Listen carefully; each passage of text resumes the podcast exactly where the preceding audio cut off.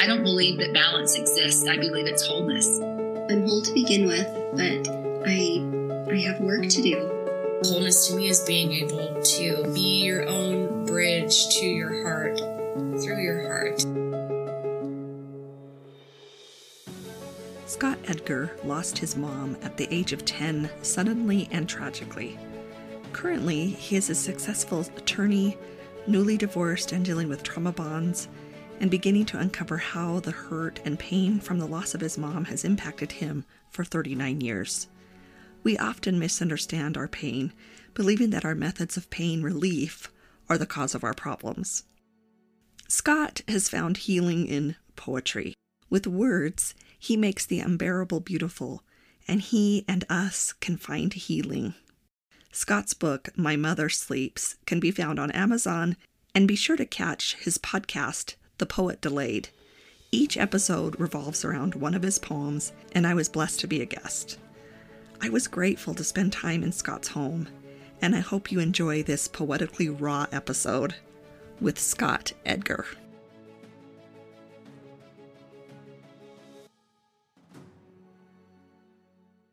I've found that as I've been writing poetry, like as I try to convey or work through ideas, concepts, emotions poetically, mm-hmm. you know, through metaphor, simile, whatever, as I try to put those on paper, try to work them through, helps me understand more these these difficult concepts. Mm-hmm. Um, it's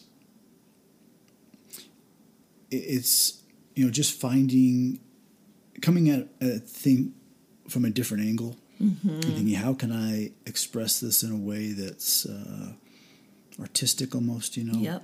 it says it but it doesn't say it mm-hmm. and when i do that as i've done that there have been many instances in which i've come to an understanding a realization that um, almost like i had these ideas these kind of feelings in my mind about what it was and then as i've tried to implement them i think okay i understand yeah. that principle more now one of those was a poem that I wrote for my mom, uh, well, about her death. It's called A Subtle Wound. And it, you know, so my mom died in 1984. I went to bed when I was, so I was 10 years old. Mm-hmm. I, it was a Sunday night. I went to bed like every other night. And then my dad woke me and my siblings up at midnight and told us that, you know, someone in our family had to go away for a while. Mm. Your mom's dead. And so and then we didn't really talk about her death. Mm. I don't know that we ever talked about her death, frankly, wow. when I was a kid. And so, um, I, I, was trying to, uh, and, and, the other aspect, you know, and I'm going to read this poem in a second, is that I, I, I, I didn't feel like anything had happened. Mm-hmm. I didn't feel like I had been impacted negatively. I felt fine, mm-hmm. you know, or I thought I felt fine. Mm-hmm. And I made a point of it growing up to try to say that you know my mom's death didn't impact me, which you know obviously is ridiculous. Mm-hmm. But I tried to because I wanted to be accountable for my decisions, and mm-hmm. I didn't want people to think I was making excuses, and so I went out of my way to say, "Oh, it's not my mom's death." Mm-hmm. But anyway, so as I've gone through this healing process, I've started to understand, yeah, mm-hmm. that kind of that that hit hard. Yeah, hard. You don't come impact. out of that. No, nobody comes out of that unscathed. no. Um, so let me read the poem to you. And there, yeah. there's a specific line in here that really helped me, not just in this instance, but in you know as I go forward in life mm-hmm. to have uh, to just to have a better understanding. But th- so the poem reads again. It's it's called uh, it's titled "A Subtle Wound," mm. and the poem reads. You left me when my world was measured by a child's stride. You had to go away for a while, I was told, to ease me into the truth. You were gone and not coming back. It was involuntary, I know, you're leaving. But intent is not part of trauma's calculus, so I was not spared, though the wound went unnoticed. There was no nervous response or reflexive recoil, as when you touch a hot pan. It was subtle no bleeding, no blistered flesh, just a change in routine and one less setting at the table. Mm. And the line that I worked on in this so hard was this it was involuntary, I know. Mm-hmm. You're leaving, but intent is not part of trauma's calculus. Mm-hmm. And to understand that, you know, I, have had to deal with, uh, you know, in, in, you know, in my therapy, you know, yeah. like talking to Jackie, she helped me understand that um, perhaps I have hard feelings towards my mom Mm-hmm. because she left. Like as a 10 year old boy, I know it was involuntary, Yep, yep, yep. but as a 10 year old boy, there's a feeling of abandonment. Mm-hmm, You know, she's gone. You know, and and it's not that I feel like she did it on purpose, Right. But still, that's in me, and regardless of the fact that it was involuntary, Mm. you can still be hurt and traumatized by involuntary actions. Yes. And for me, that helps me check my actions. Yeah. What am I doing? Mm-hmm. Who am I interacting with? What impact is this going to have on them? Mm-hmm. Because I mean, invariably, we're going to trauma. People will be traumatized, or we Yeah. will hurt people invariably.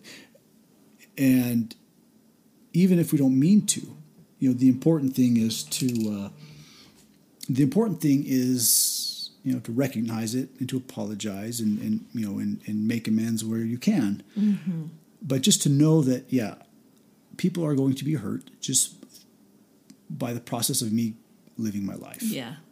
Well, and, and to understand there's trauma or traumatizing events, mm-hmm. which are the things that happen, and then there's trauma that's your body response. And your body's response or that trauma that's inside your body isn't under your control. That isn't that's Right. that's the involuntary, you know, like your reaction you, you don't have a you don't have a choice in how your systems of your body respond to a traumatic event and what may be traumatic for one person isn't traumatic for the other you know but even to your point of even I I think a child losing a mom or a parent is probably on this short list of really traumatic things, right? Yeah. Really traumatic things. And yet, even there was still some pressure on you to try and make it okay, you know, to try and make it, um, to try and force to ha- to not have a response that anybody would. You know, we we that's the positive, the toxic positivity, you know, Right. sides of things where it's like, oh, well, she was better off somewhere, or things like that. That that Right. that discount your response. That try and make you say your response is wrong.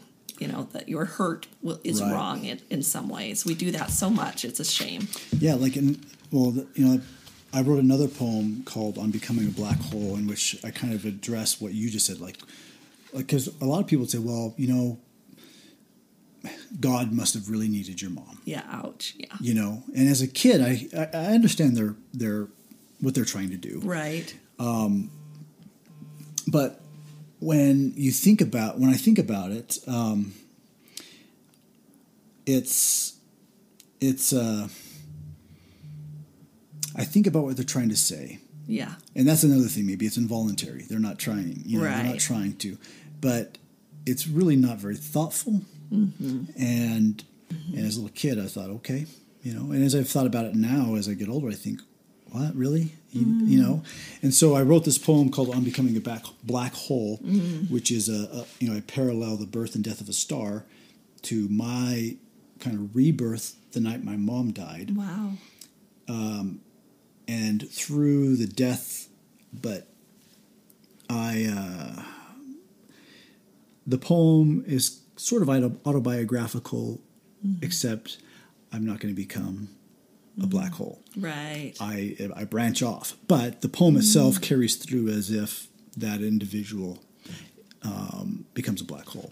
But in that poem, you know, in that when I'm writing about my rebirth, I said. Uh, let me just, I'll just read the so it's there's a there is um, a prologue and then four parts and then an epilogue. Okay. and the part two i'll just read that part of it. It says uh, in the darkness the boy closed his eyes and sleep came to him as death and it brought death before his eyes opened again. And in the same darkness while the sun burned low beneath the horizon he learned of it. She was not coming home. And the darkness moved into him and it was heavy and expanded full of confusion and death and he was conceived in that darkness to be born again, but not of water or of the Spirit. And in his core it incubated, in the place where fear hurts him. In embryo it waited his new self, for the boy to lay it down, his old self. But in that moment, the crush of the expanding darkness was repelled by the oblivion of his grief and tears in a tenuous equilibrium. But his ears were filled with sadness and nothing else, and through his salty vision the boy looked around and saw the sadness. There were so many tears, and he saw them all, but only a few hands to wipe them away. And those hands were earnest too in explaining the mysteries of God. He needed her, so God took her away. But in his confusion, but his confusion only grew heavier because he needed her too and had no other options. Mm. So mm. it kind of addresses that that that point. So, mm-hmm. um, yeah. Another poem that I that was a real kind of a, an epiphany to me. It actually was a poem that I wrote. So I have a nephew who passed away on the Fourth of July this last year. He was 21, or just a few days short, shy of his 21st birthday. He just mm. died in his sleep, and it, as you can imagine, it's mm. jarring. Yeah, and he was just a, a brilliant boy, mm. kind, and just just the light of people's life always mm-hmm. seemed to be positive. And, mm-hmm. and, and in writing the poem, I there's a concept, an idea that had come to me, and, and when it came to me, it was almost like it was almost like a flash of revelation, and I just got overwhelmed. Wow! And just started crying. Mm-hmm. Let me mm-hmm. find this poem for you, and it's called uh, it's called "You Break Darkness."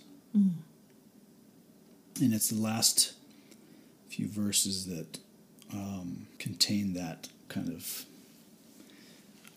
aha mm. type moment. Mm-hmm. So it's you break darkness. It reads, those were not so again he passed away on the 4th of july his birthday was the 10th of mm july but he passed away on the 4th those were not for you that patriotic night those percussive explosions of light, the rocket's red glare, the bombs bursting in air, that broke the dark night sky and shined on the faces of multitudes. But they could have been. You blonde haired, blue eyed all American boy, but they could have been. Mm. They weren't launched into the night as a tribute to you, but forgive those who might think otherwise, because you were light, and you broke darkness too, and shined on the faces of multitudes. But the parallels stop there, and they are only surface. Your light never faded. It was constant, not like the burning elements in the sky that night. Their light was brilliant but momentary. But you, our blond haired boy, you burned like you were fusing hydrogen in your core. You burned like a star, mm. as a beacon in darkness for all to see. But your work was never in mass, not for a crowd of people thronging and pressing about you. Instead, you, our blue eyed boy, you sensed the single touch on the hem of your garment, then turned to seek out the individual. So those communal lights were not for you that night. As bright and brilliant as they were in their brevity, they were insufficient to commemorate you, and we would have rejected them as such. But even more, we were not ready for you to go. And those lights in the sky were meaningless to us. Instead, we want dark nights and dark skies that contain you in flesh and blood so we can see you and feel you. But you are gone, our blond haired, blue eyed boy. Too soon, too soon, too soon. And our nights are darker now. And darkness is not in the skies only anymore. It drips in our hearts like black, heavy tar that won't wipe off. It fills our minds like black storm clouds that pour rain from our eyes, down our searching faces, searching for you. And we have dark nights ahead and dark days to match. But you are gone our blond haired, blue eyed boy who broke darkness, we laid you down, and there is no end to them, it seems. The nights have been quiet since you left, and darker, and the black sky is broken by the stars now, the constant stars. But that's false. It's not the stars we see, they do not move in our space. Instead, we see memories of those faraway stars, memories of moments in each star's existence, communicated in waves of light. And as each star runs its course, when each star dies, even then, those waves of light will not stop. They will come to us still and break the black sky still and bring memories ad infinitum, it seems, of the brilliant brightness of their source. And you burned like a star in life, but are gone. You no longer move in our space, not in flesh and blood anyway. But we sense you still. You move in our memories now and they are full of light. and we understand now. The light you shined in life, it was never extinguished. It shines brightly still, but now in waves of memory, reminding us of the brilliant brightness of its source. You, our blond haired, blue eyed boy who breaks darkness still. Mm. And the, the concept that I had was that, that of stars. You know, when you see stars, you don't see the star, you're seeing a mm. memory right. effectively of that star yeah. from that moment. Yes. And so, just like that, some of those stars are likely dead, gone, mm-hmm, mm-hmm. but we still see them as if yes. they are existing. And so, he is not with us anymore. Yeah. But his memory comes to us as light. His light, even. Yeah. And it shines in our life mm-hmm. still as if he were here, even though he's mm. not. And you know, that, that idea, that concept, when I, I just thought, yeah.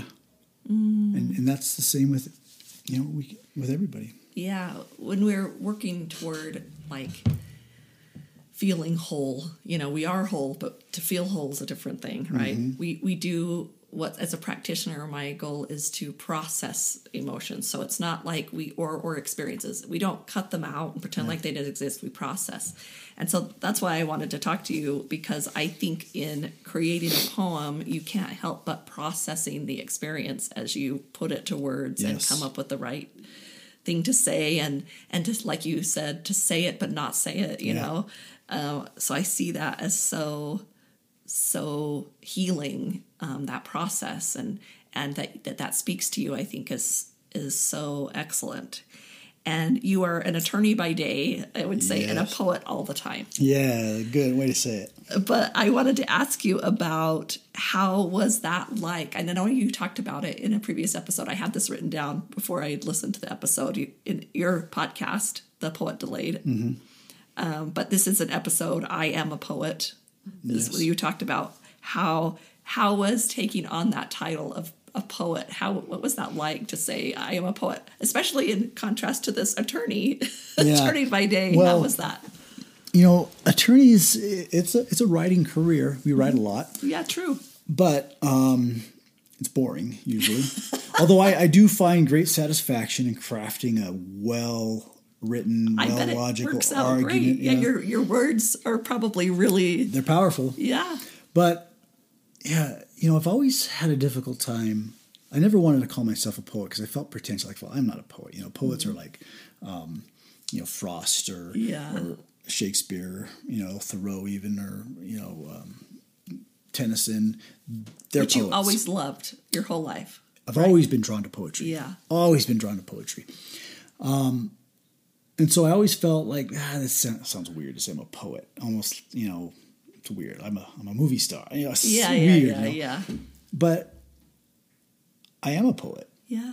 I write poetry. I, you know, I've got my book, and yeah, I, I am a poet, and, yeah. I I see the world through. I see the world. Like the way I see the world, I would say is poetically, not. Mm-hmm. I mean, not like not in. Uh, necessarily beautiful way always, but I see it in analogy and metaphor. My yeah. mind is always converting things into analogy and metaphor and and, and trying to understand things that way and mm-hmm. um, and I love I I love to take a thing and and write about it in a way that is unique mm-hmm. and and to come you know I, so I've so yeah I, so it's been nice to to take upon myself that you know that, yeah i'm a poet. Trying it on. I think it's you know i think anybody that's listening will listen to those poems that you write and just say yeah he's a poet and it doesn't have any impact within ourselves. There's no discomfort within us mm. you know but isn't that how it is in lots of things? We were talking about when we were recording your podcast about people and their divinity their their their wholeness you know it's it's like you can look at someone else and you be like, yeah, it's fine. I don't have any. But when we to take upon that name ourselves brings up all sorts of like, I don't know. And so how can we borrow from other people, you know, their um their confidence in that in that um you know to me that's the the help that we give each other is it's like you know i have no reservations inside of me to call you a poet mm. And so maybe you could borrow from from me Yeah. you know what i mean that's where we're connected and that type of thing if that makes sense It does. I think really though, for me, what the key is, for me at least, Mm-hmm. is we kind of talked about this in my podcast as well. Yeah. Is um, connecting to yourself and accepting yourself. yes And and not worrying about because the reason I'm hesitant to call myself a poet Yeah. is because well people are going to think I, I'm crazy. You know? Right. Ben Franklin has this great quote. He said, uh, um, "The eyes of other people are the eyes that ruin us. If all but myself were blind." I should want neither fine clothes, fine houses, nor fine furniture. You know, and to analogize that over, I mean, that was, you know, I, I didn't feel confident in myself. I, I felt uh, less than, you know, I, I, and so for me, you know, the, the more connected I am to myself, the more confidence I have in accepting my strengths and, um, you know, kind of we talked about this concept of um, believing that we're worthy to be loved. yeah And I think it's the same thing. yeah You know, I I understand that people deserve to be loved. I get that. But for me, it's uncomfortable when people mm. express love and care and concern for me and, and give me attention. It's un, it's uncomfortable mm-hmm. because I, I you know you know my childhood wounds and, and so mm-hmm. forth were such that they led me to feel like I want to avoid chaos. I don't I don't want to mm. I don't want to cause anybody problems. And so I'm just going to withdraw. And as a result of that, I, I never felt like I was worth the mm-hmm. time. And so mm-hmm. I think for me, part of the, the, uh, the ability to, to claim that title as a poet is that to see myself for who I am mm-hmm. and to understand, you know, that I, I have strengths and I deserve to be loved and you know I just there's no reason to um, dismiss myself. and when was your so when was your book published Uh, beginning uh, or I think beginning of June last year. okay and you can get it on amazon or Yeah, Amazon and King's English in Salt Lake. So like, and so, but I, knowing you, I know. So we've got these two, this this kind of dichotomy because you you've had the rough last year, and yet at the same time, you've opened yourself up to putting your poetry out there because I think you didn't you didn't share it with too many people. Yeah, I, I, I yeah I used to never share my poetry. I, I felt um, that it was attention seeking if I were to share my poetry. You know, I wanted to, but I thought it was improper to want to share my poetry. Do you think it was because, you know, I mean, and if we could put judgment on it, we don't want to, but people might put, people would put judgment on it. My old self would have put judgment on it. But it's like that true part of you, that, that, that highest self of you, that divine self, knew it was good. Knew you're a good poet. Well, I'll say this. And so it's like if I put it out there, I'm showing off a little bit. Yeah, I, yeah. Well, absolutely. I mean, I, I didn't want to bring attention to myself. Right. Um, like another instance of that is like I was uh, in uh, the band The Killers. I was in one of their music videos. Oh, yeah. I was cast as a lead in that, and I've never spoken. I, I, I so it was in November of 2017, Mm. and I never spoke of it until recently. I just thought, you know what, that was pretty dang cool. You know, I don't. I mean, to be in a a, a music video of like a, a big band, um, but I would never speak of it because I didn't want to bring attention to myself. Right. Part of it was because I was shamed by you know some people close by me, like almost trying to. I look back now and I think there's maybe some jealousy there, you know, or maybe some, and so they would shame me like you know you're just doing this for attention whatever Yeah. you know and but you know i don't go out of my way to you know tell i i love to shit you know i because i think it's cool Yeah. you know Right. It, it- we all do that, don't we? We all think somehow that if we are small, somehow that's Yeah. more humble, somehow that that's kind. But what if, you know, what if that's not true? What if if we stood in our greatness and declared it mm, that allowed other people to stand in their greatness and declare it. It's not the, it's not in contrast or in comparison. Mm-hmm. There, there's that's we don't have to have one or the other. That's a scarcity model. Abundance model means everybody gets 100%. In fact, a fairness model divides it fairly. An abundance model, everyone gets everything. Yeah. It does no good. I, I believe this, and I'm still trying to incorporate in my life, but I believe Right. that um, making ourselves small Mm-hmm. serves no good purpose for anybody Yeah. at all, except for maybe people who want to, except for maybe people who um, are jealous of us and they want to lord over us. Yes. Um, you know, I, I shared this quote in my in our pod in my podcast earlier. Uh, that Nietzsche quote where he says that, "Verily, I laugh at the weaklings who consider themselves good but have no claws." And I I think about that. You know, basically, if you don't have the power, if you don't have the capacity to to cause destruction, it's no virtue if you don't cause destruction. Mm-hmm. And so I I think about that, and I think that well, there's a lot of people who have i mean you, we hear about meekness mm-hmm. you know and i don't and people want to be meek and they want to be humble. It's almost become like it's almost like sometimes you hear this preached like you you you know don't don't don't you know don't be angry. I mean we talk about mm-hmm. this anger is not necessarily bad and if mm-hmm. it's it's an emotion it's there for a reason Right. Um, but you know when, when people preach meekness where you just gotta uh, trying to way to uh, Yeah, well, like we also, we often think of meekness and as weakness. weakness yes and so it's almost a, it's almost as if you know people who maybe are afraid will preach this is the virtue. You need to be meek and weak. And then these stronger people like ah okay i'll uh you know almost strength is um a sin almost you know? And Power is not the problem. right. It's power over or power under. Mm-hmm. And we often we have this thought, this idea that somehow we have to be in a power over and a power under. And we Right. meet someone and within a split second we've det we've decided who gets to be the power over and who gets to be the power under.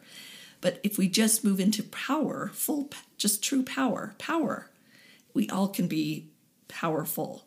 But I can't do it do it for you and you can't do it for me. I can't I can't ask you to to convey or to um to to tell me I'm powerful. I I have to figure Right. that out for myself and Right. and I think in order to get to that point of power, we've got to do some looking at, at our wounds and, and, and those kind of things. And, and that's what you're doing with your poetry. You're looking Right. at those kind of things and processing through so that they become a power source instead of a draining source. Right. And the goal of all healing, I, I believe, mm-hmm. is to reconnect with ourselves. I agree.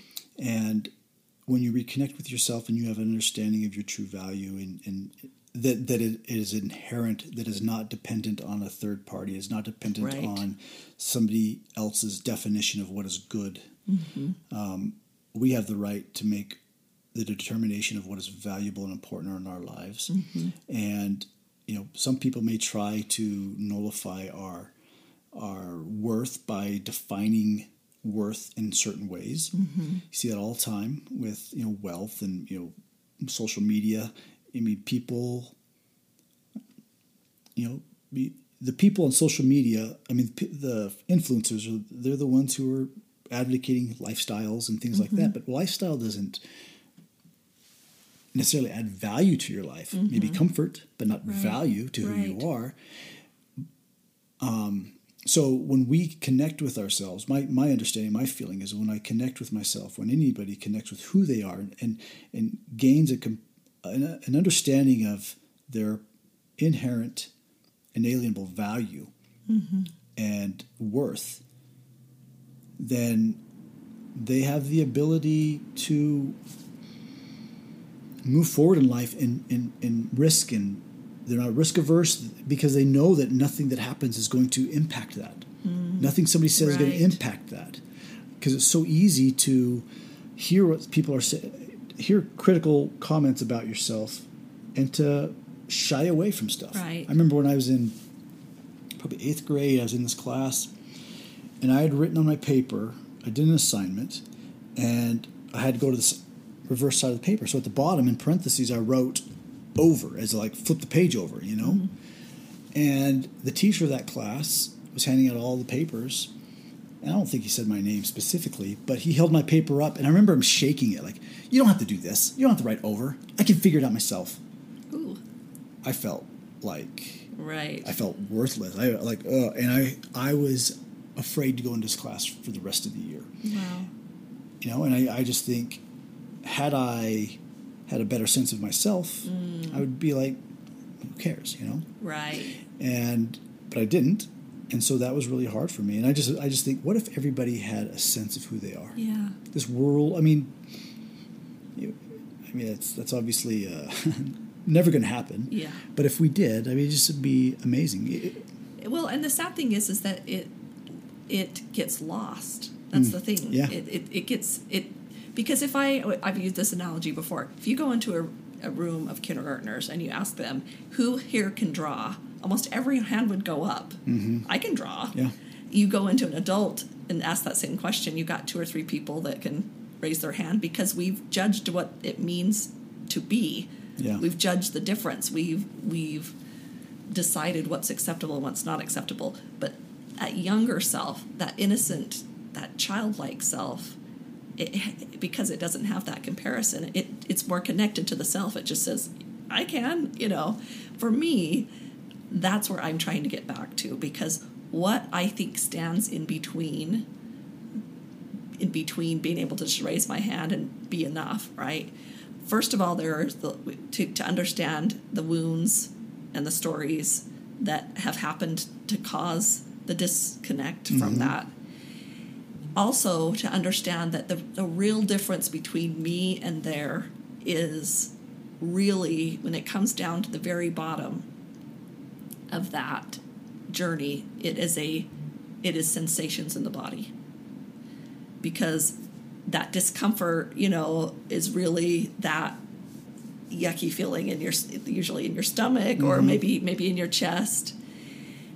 And what if I can be, when I know the hurts, I got to know the hurts otherwise I'm bypassing. If I'm just if I'm just numbing them off, Right. I'm not that's not what we want. So I need to hold the pain for a minute and and and treat it like my little child, you know, and work through it, then I can, you know, gently practice feeling that sensation and and holding compassion for it instead of it sending me in 50 different directions you know because it is essentially a sensation in my body and i want that sensation to tell me its truth rather than rather than what most of us do is it's like i got to shut that down Yeah. When I, when I started thinking of the pain in my body, is just that. Like, you know, uh, being able to like experience it Yeah. as opposed to be controlled by it. Right. And I'm still working on it. For but, sure. Me but to be able to like have this discomfort come in and Yes. say, okay, high discomfort High discomfort. that part of my body, yeah what is that? You know, Yeah. because the fact of the matter is, I'm not going to die. Yeah. It's not going to. I mean, I'm not in danger. yeah You know, uh, a lot of that fear and those. I'm understanding now. Whatever's triggering it now, is come. You know, it's it's it's from my prior experience. Mm-hmm. Right. So, this right now, like, whatever I do in this situation right now, this specific situation, yeah isn't necessarily going to impact that. Like, right um, so I, I just got divorced recently and I still struggle with the pain of mm-hmm. separation. Mm-hmm. And part of me thinks every now and then I'm just like, I just want to go back. I mm-hmm. just want to go back. yeah And I think that's going to fix it. But I know that's not going to fix it. It- Yeah. it- You know, we got divorced for a reason. yeah It wasn't just fly by night, let's just be done. Right. There was a reason. And it was a good reason. Yeah. And I know that going back, things are not have not changed and they won't change. Yeah. And so in my mind now, when those thoughts come to me, I think, okay, I have to remind myself this pain that I'm feeling now. Mm-hmm. Number one, it's not unique to this situation. I felt it at other times in my life, mm-hmm. and and what I've done is I've processed. Well, where are other times in my life that I felt it? You know, and and I've gone and I've recognized those mm-hmm. times that I felt it. And I thought, okay, I get this pain now, but I also know that going back, it may relieve this anxiety that I feel right now, Right. but it's not going to fix it because the problem is not there. The- Right. my my target should not be going back to my ex-wife. The target should be going in and reconnecting the fracture inside of me. That's how I heal this pain, not going there. And so understanding the source of the pain, understanding what the pain is, and also knowing that just reminding myself that it's going to be okay. Yeah. Just- it's going to be okay. Just that. That for me has been um, really powerful for me. Yeah. I, I've uh, It's your practice for the last year. yeah, Yeah. and it very well may be for a long time because that pain is pretty persistent. Yeah. You know? It's like it's like there's there's a puzzle piece and you can't put just any old you know, you can't just say, well, there's a puzzle piece. That's I'm going to fit it in there. It's Right. got to be the correct puzzle Right. piece.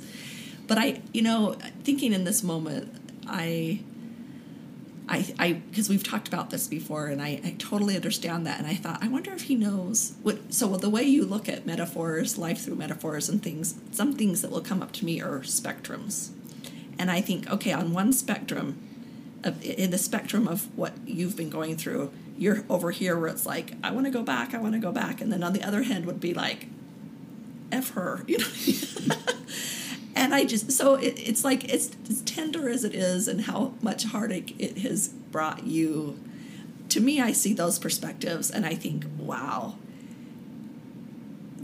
That, that comes from a tender place. Do you know what I mean? That that, that I, I've always had respect for the fact. You know, I would not like you as much if you were clear on the other end of the spectrum, right?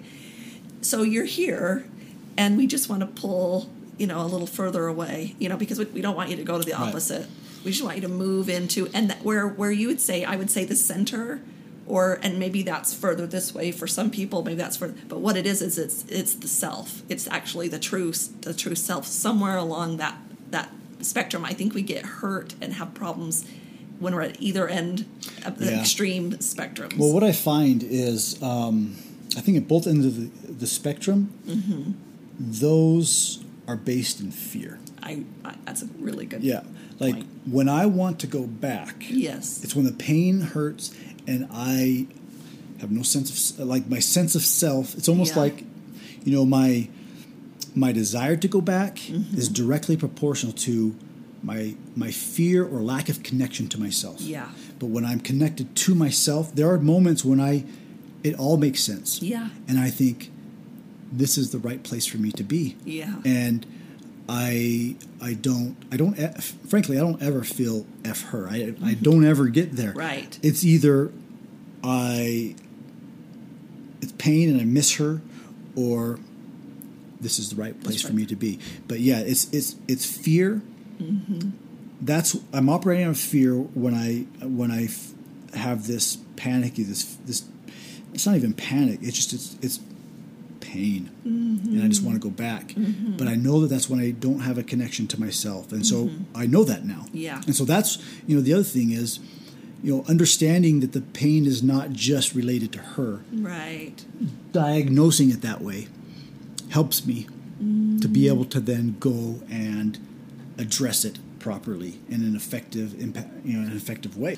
I think I can tell that you.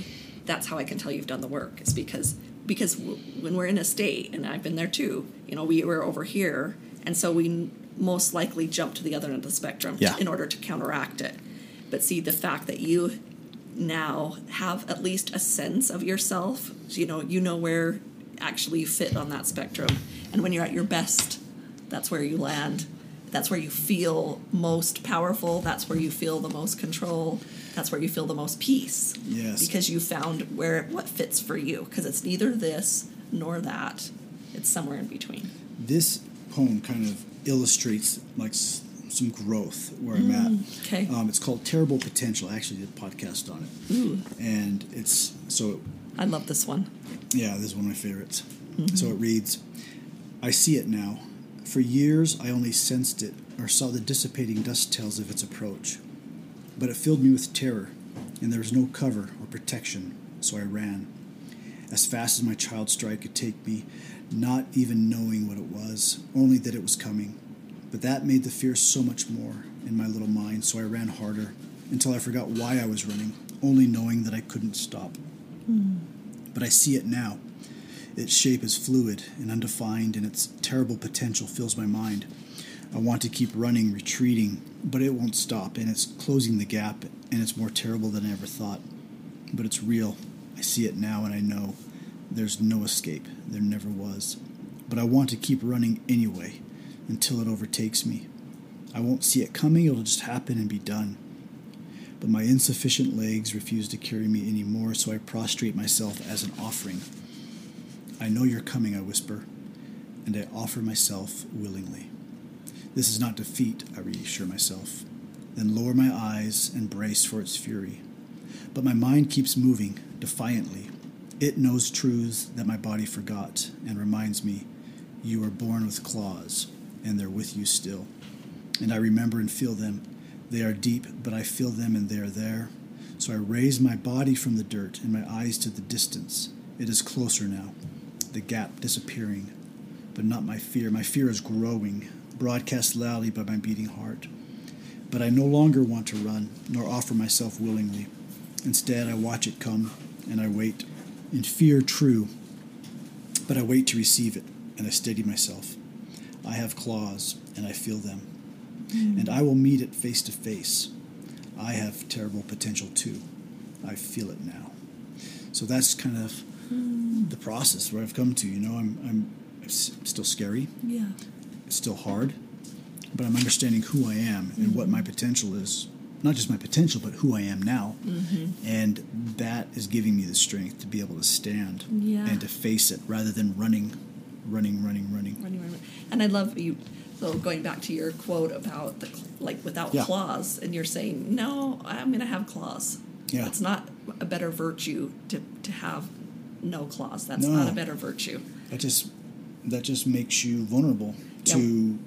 We have a cat, and and they get cats get declawed, and they the, the, the vet was like, "Is your does your cat go outside?" And we said, "Yeah, we have a doggy door, so he'll go out the doggy door as if it's you know just his door, his little yeah, yeah. little little door." And he said, "Yes." He says, "Well, we're not going to take his claws out. Then he'll get hurt. He he will be too vulnerable out in the world. So they're not they're not terrible." Mm. Well, and I like the word terrible. Yeah. Has multiple meanings. Yes. It's it's terribly great. Terribly great. Yeah. I mean, it's great and it magnificent. Yes. It's like ah, huge. Yeah. yeah. But it's also horrible. Right. It's also bad. It's also like uh, not good. Yeah. And and the older we get, those those complexities of those paradoxes are where that's the to me that's the spectrum. Mm-hmm. Paradox is where it's it's the spectrum. It's being in the middle of two different um, end posts and that's where we find our, like ourselves like i say because yeah. usually someone else has given us one po- one or the other you know some either we've decided one for ourselves and someone else has handed them sometimes somebody's handed us both ends of those we only find ourselves somewhere in the middle and people will call it like black and white there's black and there's white and and so the people will say and i've even said to myself well i'm more of a gray person. Mm-hmm. and yet one day i sat there and i'm like you know what? Sits between black which is the absorption of all the colors and white which is the reflection is every color in between. It's actually the entire rainbow the entire spectrum yeah. exists between those two. So why wouldn't i want to live somewhere there yeah. full of color than in either ends of the spectrum? But both of the spectrum are necessary. The black and the white are just a reflection or an absorption of everything. They're not. It doesn't get rid of it like we talked right. about with with wholeness. It doesn't. It's not the opposite. It, it's just both. Yeah. It's just where it sits on the spectrum. Yeah, that's interesting. What you've also started to do, and I don't know, maybe it's not the beginning, but you've started to look at and do some calligraphy. How has that been? It's been great. You know, I've I've been writing haikus, and then I will, you know, do them in calligraphy, and mm-hmm. and uh, uh, my favorite thing to do lately is I'll, I'll take somebody that I know and I'll write a personalized haiku for them. Yeah. You know, as you know, a thank you for something, or Yeah. and that's that's been very enjoyable. In fact, I'd like to publish a book of haikus Mm. and then set myself up now. But uh, what I'd like to do is each page have the haiku in type, but then I also have an image Oh, of wow. the haiku in calligraphy. Yeah. And so I love that. You know, when Brene Brown in her famous first TED talk, and she talks about her little breakdown. You know, I don't know if mm-hmm. you've ever seen it, but you know, she was a researcher, and she out of her research came. There's these people, and and they that were wholehearted. She called them. I think you could say they were connected to themselves, right? So when she looked at these people, these are people that are connected with themselves. What do they have in common? And there was 10 things. Like that was one of the things they were creative. And she really struggled with that because that wasn't, you know, like she was an academic, you know, Yeah. you're an attorney. What's create, you know, what's this? She's like, I'm going to go to craft class or whatever. But because of that, that's why I even wanted to talk to you because I want this, that creativity is such a vital part of being connected to the self that um, I think it's worth having a conversation about about how that has been a journey to to healing. Yeah, I, I've been. I was creative before I was a lawyer. Uh, a lawyer is for me. It's a good way to make a living, and you know the title of my podcast is "The Poet Delayed," That's right. and the reason why is because I shut the creativity down for a while mm-hmm. because I had such a hard time. Like I didn't know what was going on inside of mm-hmm. me. All I knew is I.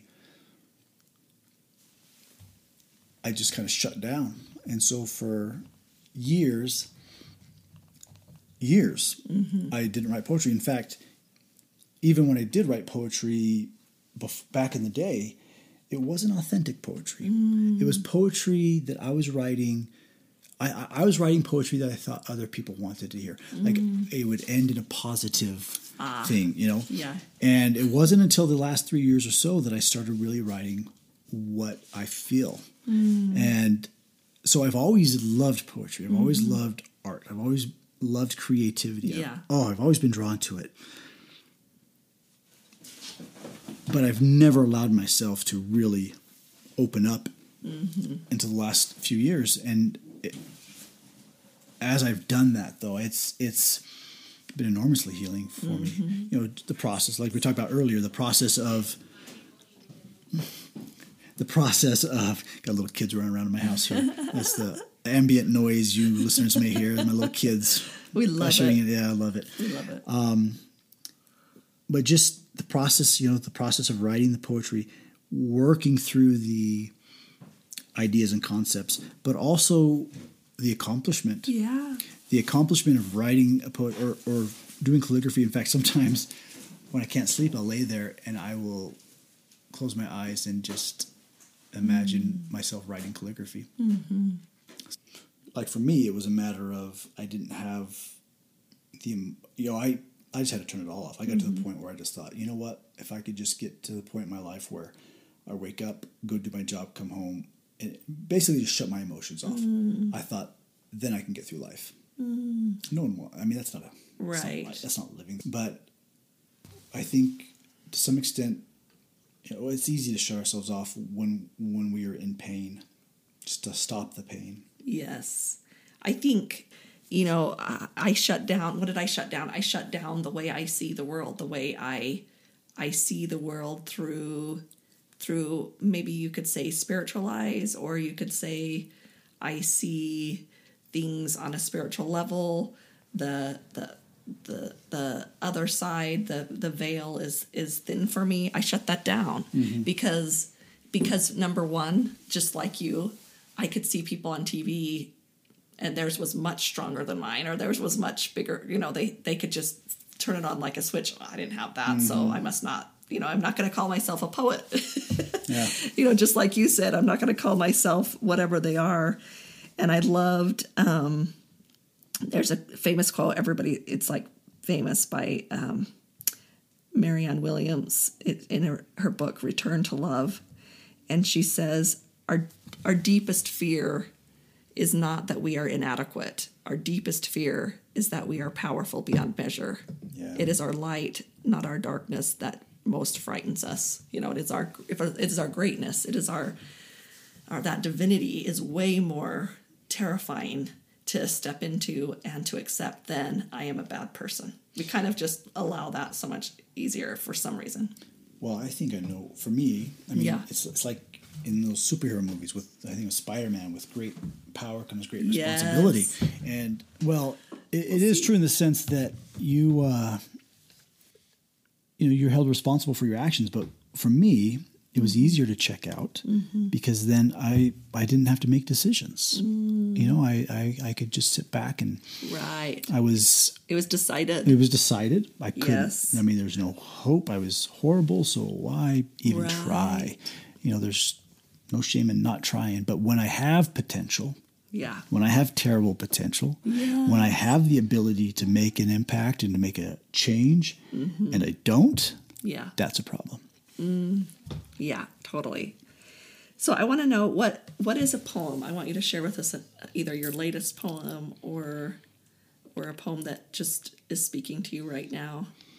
I encourage everybody to go see the or the do um, the poet delayed. You can see get that podcast on every pretty much every platform. right? Apple podcast. It's such a great podcast because you just take each episode is kind of based and modeled around one of your poems. Yeah. And so all these great conversations that are so poetic because they come from one of your poems. I think it's such a great uh, and unique way of having conversations. I love it. Well, thank you. I I think for me, let's see. Um, this one I wrote recently It's called "On Being a River," Yes. and it, for me, it, it just kind of defines like what I need to be doing. Just how how it's a it's a it's a formula I think, or just it goes back to what we've been talking about knowing who you are and being yourself Yeah. and it says let me read it to you here so on being a river part one apotheosis which is like reaching your pinnacle almost like becoming godlike Okay. so it says, it, re- it reads, Flow like a river of living waters, dynamic and full of power. Flow and cut your own course as you go, like the wild ancient rivers, untamed and sovereign, transforming the world around them. And like them, roar in your own shallows, be still in your own depths, and move aside the boulders and, and sandbars that seek to block you or turn you back break them apart, dissolve them, make them part of you. And when you receive, when you become full, swell beyond your bounds and replenish the barren hearts, enrich the wilting minds that lie in your floodplains. Flow like the ancient rivers that were sovereign and became holy. Part two, debasement, Sequana, which is the goddess name of the river Seine in Paris. Mm, there. Mm-hmm, yes. Yeah. She was holy once, but flows now as a river of dead water, barren and unfeeling, through the city of lights. And her shores, made impermeable by men who tamed and dispossessed her, tower above like prison walls, whose stones make certain her course, and also blunt her. She cuts no more. And on those walls, those unnatural banks, men built cathedrals of stone and monuments of steel to God and Mammon and her body, once worshipped, floats continually now, bloated and glassy eyed, past those monuments and past those cathedrals with their petrified demons who keep watch with their big eyes that never sleep as she passes, like a funeral procession with no mourners. She was holy once in ancient times and sovereign, but she moves now in captivity, blunted and resigned. Epilogue. Be dynamic and full of power, and be sharp always, ready to cut your own course.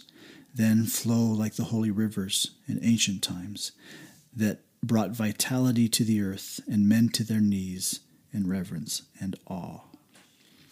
Hmm. I don't know that that's the meaning of that is disguised very well. It's just, you know, be who you are. Yeah. Be yourself, your authentic, true self, and don't let other people turn you into who they want or need you to be so that they can use you to build things on your mm-hmm.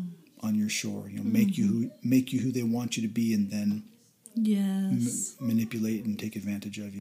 Tell me what wholeness means to you. Wholeness to me, um, I think it's being who you are mm. in the moment. And you know, we kind of discussed this a little bit. It it's not a, a destination necessarily. Mm-hmm. It's not I've arrived at wholeness. Right. It's you know where am I right now in this moment? Mm-hmm. Um, do I have an awareness about myself, mm-hmm. about my feelings? Um, am I open to what's the emotions that I'm feeling? Mm-hmm. That's what I think wholeness is because I, I, I think it's just having awareness and about yourself where you are in the moment and an acceptance of this is what it is. Mm. You know, we we we mentioned talked to my podcast episode about the question, "How are you?" Mm-hmm. Um, just right. Mm. I am. I am how I am right now. That's you know, and I know that, and I accept that. And so, what am I going to do? Mm. That's what I think wholeness is for me. We invite you to the thewholenessnetwork.com where you'll find the Wholeness Library. Inside, you'll find tutorials, downloads, mini classes, and all sorts of streaming content for you on your wholeness journey.